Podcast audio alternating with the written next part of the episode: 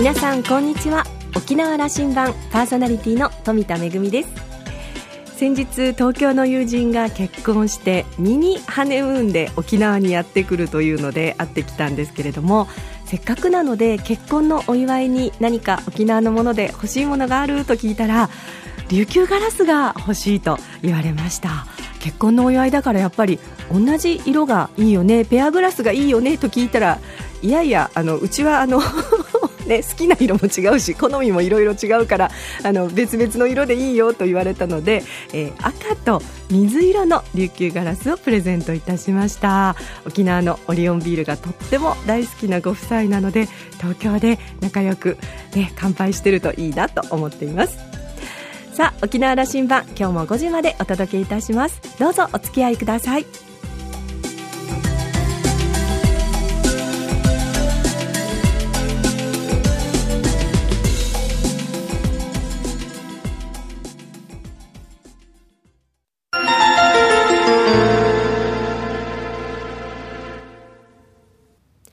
那覇空港のどこかにあると噂のコーラルラウンジ。今週は衆議院議員で自民党政策調査会長の茂木敏充さんと、ラウンジ常連客で沖縄大学地域研究所特別研究員の島田克也さんとのおしゃべりです。茂木さんはせんきゅうひゃくごじゅうごねん生まれ、栃木県のご出身です。東京大学を卒業後、ハーバード大学大学院にて行政学修士を取得。帰国後は丸紅や読売新聞社の勤務を経て、マッキンゼー&カンパニーでコンサルタントを務めます。せんきゅうひゃくきゅうじゅうさんねんの衆議院選挙で初当選。現在は当選はちかいめを数えます。外務副大臣を経てにせんさんねんには小泉内閣で沖縄北方担当大臣を務めました。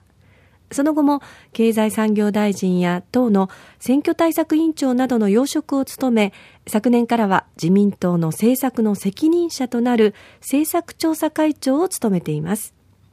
沖縄関係の政策にも造詣が深く、政府の沖縄政策や沖縄の政治情勢などについてざっくばらんにお話ししていただきました。今回はその後編です。どうぞ。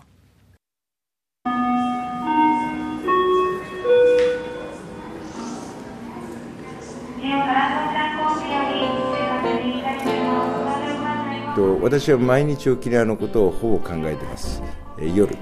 えー、一つはですね、家に帰ると大体ですね、缶ビールいっぽん飲んで寝るのが習慣なんですけれど、あの一番多いのはやっぱりオリオンですよ。本当ですか？あのこれね、アメリカに留学した頃にですね、ミラーライトって飲んだんですね。このライト感覚に近いんですよ、はい、えー、あのですからあのオリオン飲んでると。それからベッドに入るとき、えこれはですね、沖縄のリゾートホテルのですね、あのワッフル地のウェア、これ気に入ってですね、あの何着か買ってきたんですよ。これを着て寝てますから、ほとんど、えー、毎日沖縄のことはですね、あの考えていると、まあ、いうことです。わかりました。えー、あの先ほどあの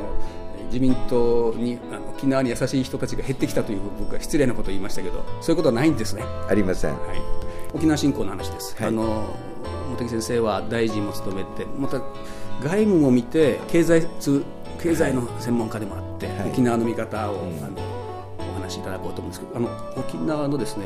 にじゅういっ世紀ビジョンを見ていただいていると思うんですけど、はいはい、この中は自立平失礼自立交流貢献ということ、はい、貢献が出てきたんです、はいはい、実は我々の世代はあの沖縄が何に貢献できるかということは議論しているつもりでしてね、はい、それこそあの要求や反対だけではない、はい、その貢献ができることを、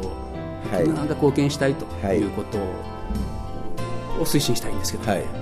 あのー、やっぱりですね、うん、沖縄さまざまな魅力であったりとか、あの、まあ、潜在力っていうのがあってですね、まあ、それを引き出すと、まあ、いうことは極めて重要だと思っておりまして、我々もあの沖縄振興の特別措置法等に基づいてですね、まあ、全面的にさまざまな政策を進めておりますけど、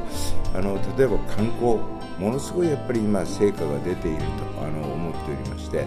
あの有効求人倍率も沖縄ですね、れいてんよん とかいう時代があったのが今いちばいを超えると、あの日本全国、まあ、よんじゅうなな都道府県すべていちばいを超えることになったわけでありますけれど、例えばその観光客も人手不足で大変なんですよ、ええええ、はい、聞いてます、はい、あの観光客もよねん連続でですね、まあ、あの増加をしていて、まあ、過去最高、まああのはいえーまあ、更新、あの昨年はですねその前の年よりはちじゅうごまんにん増えてはっぴゃくろくじゅういちまんにんということで、特に外国人観光客これが増えてまして、はい、昨年はにひゃくまんにん超えたということで、あの民主党政権時代はですねにじゅうはちまんにんだったんですよ。にじゅうはちまんにんがにひゃくまんにんですからななばいになっていると、この成果というのはやっぱり大きいし、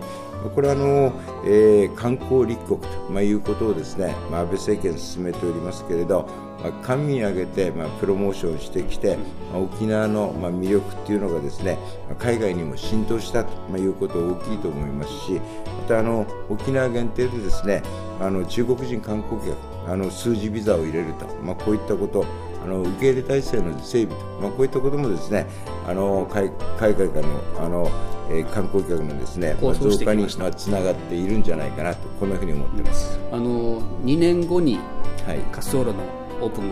控えていましてね、はいはい、もう一飛躍できるという、はい、今準備期間中だと思っているんです、はいはいはい、実はそのだいいち次あの安倍内閣の時から、えー、沖縄をアジアのゲートウェイにするんだという話、はいはいはい、あのちょうど茂木先生もその中に加わっておられたなと思っています。あのそういう形になってきたと思っているんですが、多分日本への貢献という意味では、うん、やっこう思ってましてね、それ、うん、その安全保障だけでの貢献では、うん、我々あの寂しいんですよ、はいはい、あのそうじゃなくてあの日本全体に沖縄というあの地政学が何を貢献していくかと、うん、もう少しこう目に見えるようにしていきたいと、うんあのまあ、自立、そして貢献、まあ、キーワードあると思うんですけれど、まあ、これからの沖縄をどうしていくかと、これまさにあの沖縄の皆さんが中心になって考えることですけれど、まあ、私にあの、まあ、イメージしていることと、まあ、いうことでいうとですね、やっぱりあの沖縄が持っている、まあ、みっつぐらいの特徴を、まあ、生かすということなんじゃないかなと思ってまして、その一つがまさに今お話があったところでありまして、アジアの中心なんですよ。そのえー、東京からものを見るんじゃなくて、アジアからですね全体を見ると沖縄っていうのが一番まあ中心にあるということで、まあ、そういった意味でですね、まあ、国際物流拠点、まあ、この整備というのが進むと、まあ、いうことになってにじゅうごねんぐらいからそういう話をしてましたけど、はい、じわっと本当にそうなってきたなと実感あるんですけども、はい、東京からもそういうふうに見えます。えやっぱりですね、うんえー、沖縄がもう一つのシンガポールになるんだと、これぐらいのやっぱりですね気概を持って取り組むということが必要なんじゃないかなと。この那覇空港、チャンギ国際空港をしのぐようなものにしてみたいと思うんですが、それが一つですね、えーえー、それが二つ目にやっぱりですねあの温暖で、まあ、自然環境に恵まれていると、はいまあ、こういう独自の、まあ、文化を持っていると、私にとっては何しろ花粉がないっていうのは最高なんですよこれは決定的にあの大きなところなんですけれど、どうぞ長期滞在大歓迎ですね、はいはい、それであの沖縄の食べ物、それはソーキそばもそうですし、島らっきょうもですね海ぶどうも美味しいんですよ。確かに、ただあのもっとですね世界に発信できるような食文化、あのなんていうか単品じゃなくてですね食文化っていうのを作ったらどうかなと。イメージ的には今度はシンガポールじゃなくてですね、えー、イタリア料理とか、まあ、スペイン料理、まあ、そこにですね沖縄のあのテイストを加えると、そしてあの、えー、アジアで一番美味しいあの南欧料理を食べるのはやっぱり沖縄に行かないと食べられない、えこういうその評判を作る、えそうすれば観光客も来ます、さらにレストランもですねさらに広がるということで、えまあ雇用が増えすぎるのもまた困るというところがあるのかもしれませんけれど、まあ、そういった形のですね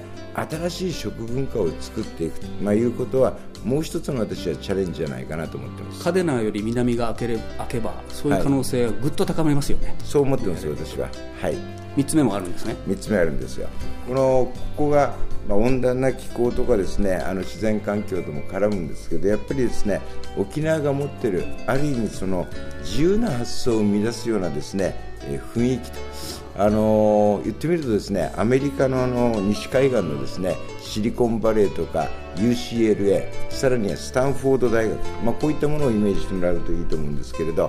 茂木先生もあの辺で勉強してこられましたからね、はい、あのよんじゅうろく都道府県はなんとなくち ょ, ちょっとやっぱり、えーあのええ、重苦しいムードはありますよね、ええ、このにじゅうねんやっぱりですねそのなんていうか毎日晴れてるとかですね、はいはい、そういうその外に出て、うん、なんていうか、えー、いろいろあの、えー、自分で考える、あの Google のですね、あの本社、あのキャンパスって呼ぶんですね、あそこは、あの本社、それぞれの建物が違ってですね、その間を研究者が、えー、自転車で移動したりとかですね、本当に、えー、大学みたいなんですよ。自由な空間が広がるらしいですね。非常にあのやっぱりですね、青空に恵まれて新しい、まあ、発想が生まれるということでですね。沖縄からその匂いがあるわけですか。あの沖縄の科学技術、まあ、大学院大学、まあ、これもあの私が大臣時代も携わってきて、まあ、開学から、まあ、ごねんを迎えたわけでありますけれど、まあ、そういった最近やっとエンジンかかってきた感があります。えー、ここだけではなくて、私はあのこういった拠点が、まあ、いくつかできていく、まあ、そこにですね、やっぱりあの優秀で新しい発想を持っている研究者であったりとベンチャー、こういったことが集まってですね、産業のイノベーションが進んでいるということは素晴らしいことで、もちろん全部やってもいいんですけれど、シンガポールでも結構です。イタリアでも結構です。そしてカリフォルニアでも結構です。あのどれか好きなものを沖縄の方に選んでいただきたいと思っています。あのシンガポールの、あの人工的でありながらも、あの魅力に歴史を加えて、うん、はい、その風土気候を加えて、はい、これ文化を乗せるということになるんでしょうかね。はいはいはい、まあ、あのフロントランナーにさせてもらうあの リ, リスクも僕がラジオで言うのもなんですが、はい、少し追いながら、はい、沖縄トライしていくような、はいはい、あの空気作っていきたいですね、我々の若い世代たちには、はいはい、えー、あのぜひそうしてほしいと思ってるんですね。あの、えー、成功の反対語、失敗ではありません、えー、やらないことですこれはアインシュタインの言葉です、えーえー、じゃあトライし続けることはもうそれはそれそのものが成功につながるんです、ええ、成功の反対語はやらないことです。茂木先生からすると今の沖縄は踏みとどまなんかずっととどまってんじゃないかというふうに見えるんでしょうね。そんなふうに、いや、そんなことはありません、まあ、あのいろんな試行錯誤がある中で一つ一つやっぱり踏み出している部分はあるなと思ってまして、そういったことに期待したいと思ってます。あの一つだけあの私から実はあのハワイと沖縄、はい、ちょうど今ハワイ州知事が日系、はい、県系だったりしまして、はい、いろんな政策が一緒にやろうと、はい、米国と日本国との共同プロジェクト的に国策的に、はい、沖縄とハワイをそのステージとして、はい、それこそ人類社会に何か定義できるような、はい、研究やあの何か取り組みができると思っていましてね。いいと思いますよ。あのハワイにとってもですね、今あの、えー、アメリカと、まあ、キューバがですね、あの国交回復しちゃったわけですよ。そうなるとですね、観光客がハワイじゃなくてですね、キューバに行っちゃうんですよ、これから。うんうん、そうするとハワイもどうにかしたいんですよ今、はい、あのある意味でそういうメッセージ来てましたね、えー、あの沖縄とハワイがいろんな連携をしてですね、観光だけじゃなくて、それはあの大学でもそうですし、まあ、いろんな協力というのはできるんじゃないかなと思います。小さく始めてますけど、これをその、はい、国家プロジェクトにですしてですね、はい、そのトランプさんと安倍さんの話題の中に沖縄とハワイで何かしようじゃないかという話、はい、実は安全保障にもつながる話が、はい、そこには、はい、ご存知で、えー、ぜひどっかに止めておいていただいて、はい、あのお願いいたします。はい、そしてぜひあの自由民主党沖縄との関係を、はいはい、これからもいい関係でありますように。どう今あの違うというふうに伝わるもんですから、はい、あのこうやってメディアに出ていただくことは僕は大事なことだと思っていまして、はい、えー、とメッセージ出していただきたいと思うんです。そうしたいと思います、はい、あの最後はどうしようかな、あの沖縄の若い人にへのメッセージを残して那覇空港を飛び立ってもらおうと思いますが、えー、昨日の夢は、うん、今日の希望、そして明日の現実。 The dream of yesterday is the hope of today and the reality of tomorrow。 あのリアクションしきれませんので、じっくり考えてあの、えー、噛み砕いて伝えようと思います。夢を持ってほしいと思います、はい、必ず実現します。ありがとうございます。あの気をつけてお帰りください。またあのご視聴お待ちしてますので、はい、ありがとうございます。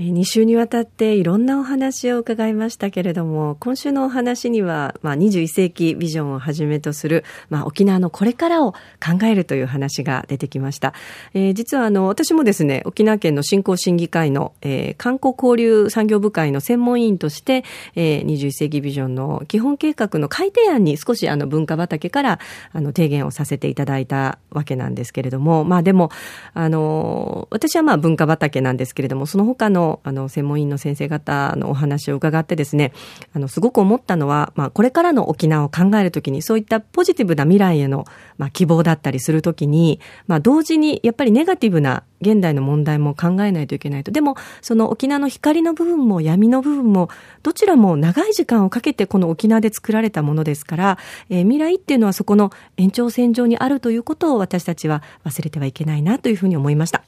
えー、に週にわたってのお話を終えて島田さんは、えー、茂木さんにですね、近しい周辺の人に伺いますと、茂木さんは大変仕事に厳しくて、あらゆる分野に研究熱心で、誰よりも詳しくなっていかれるということです。えー、島田さんの質問にも本当に詳しく答えてくださいましたと。えー、ハワイと沖縄の連携の政策ももしかすると国家プロジェクトに成長するかもと、えー、仕事は厳しいけど笑顔は可愛かったということです。今週のコーラルラウンジは衆議院議員で自民党政策調査会長の茂木敏充さんと、ラウンジ常連客で沖縄大学地域研究所特別研究員の島田克也さんとのおしゃべりでした。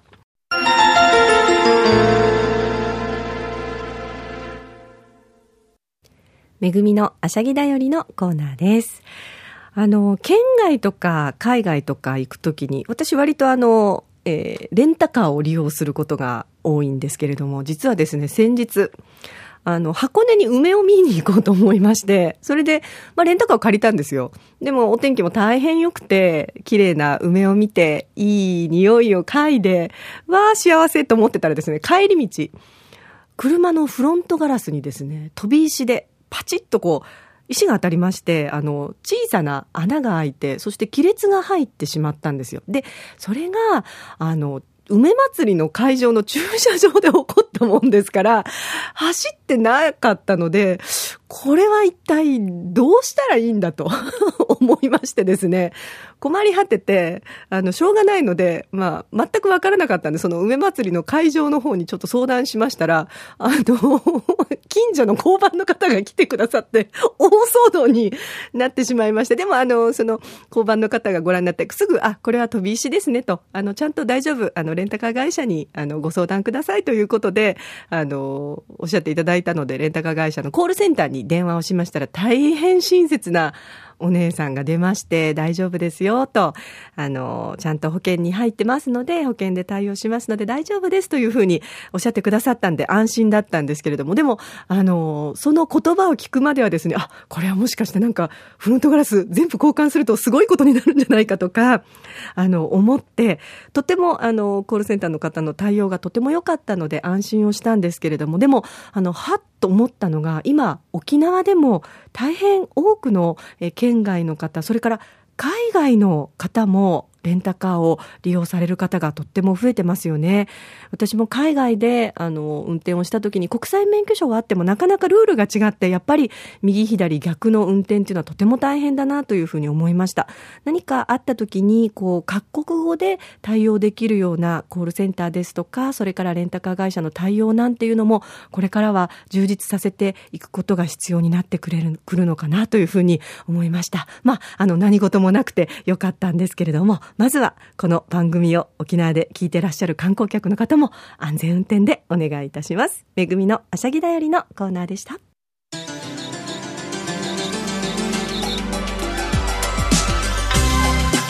沖縄羅針盤はインターネットを利用したポッドキャストでも配信中です。これまでの放送でもう一回聞きたい、あのゲストの回が聞きたいなんていうことありましたら、ぜひ沖縄羅針盤もしくはラジオ沖縄のホームページからアクセスしてお楽しみください。それから私富田恵やコーラルラウンジ常連客の島田さんのブログやフェイスブックでも情報発信中ですので、お時間のある時にぜひこちらもチェックしてみてください。沖縄羅針盤、今週も最後までお付き合いいただきましてありがとうございました。そろそろお別れのお時間です。パーソナリティは富田恵でした。それではまた来週。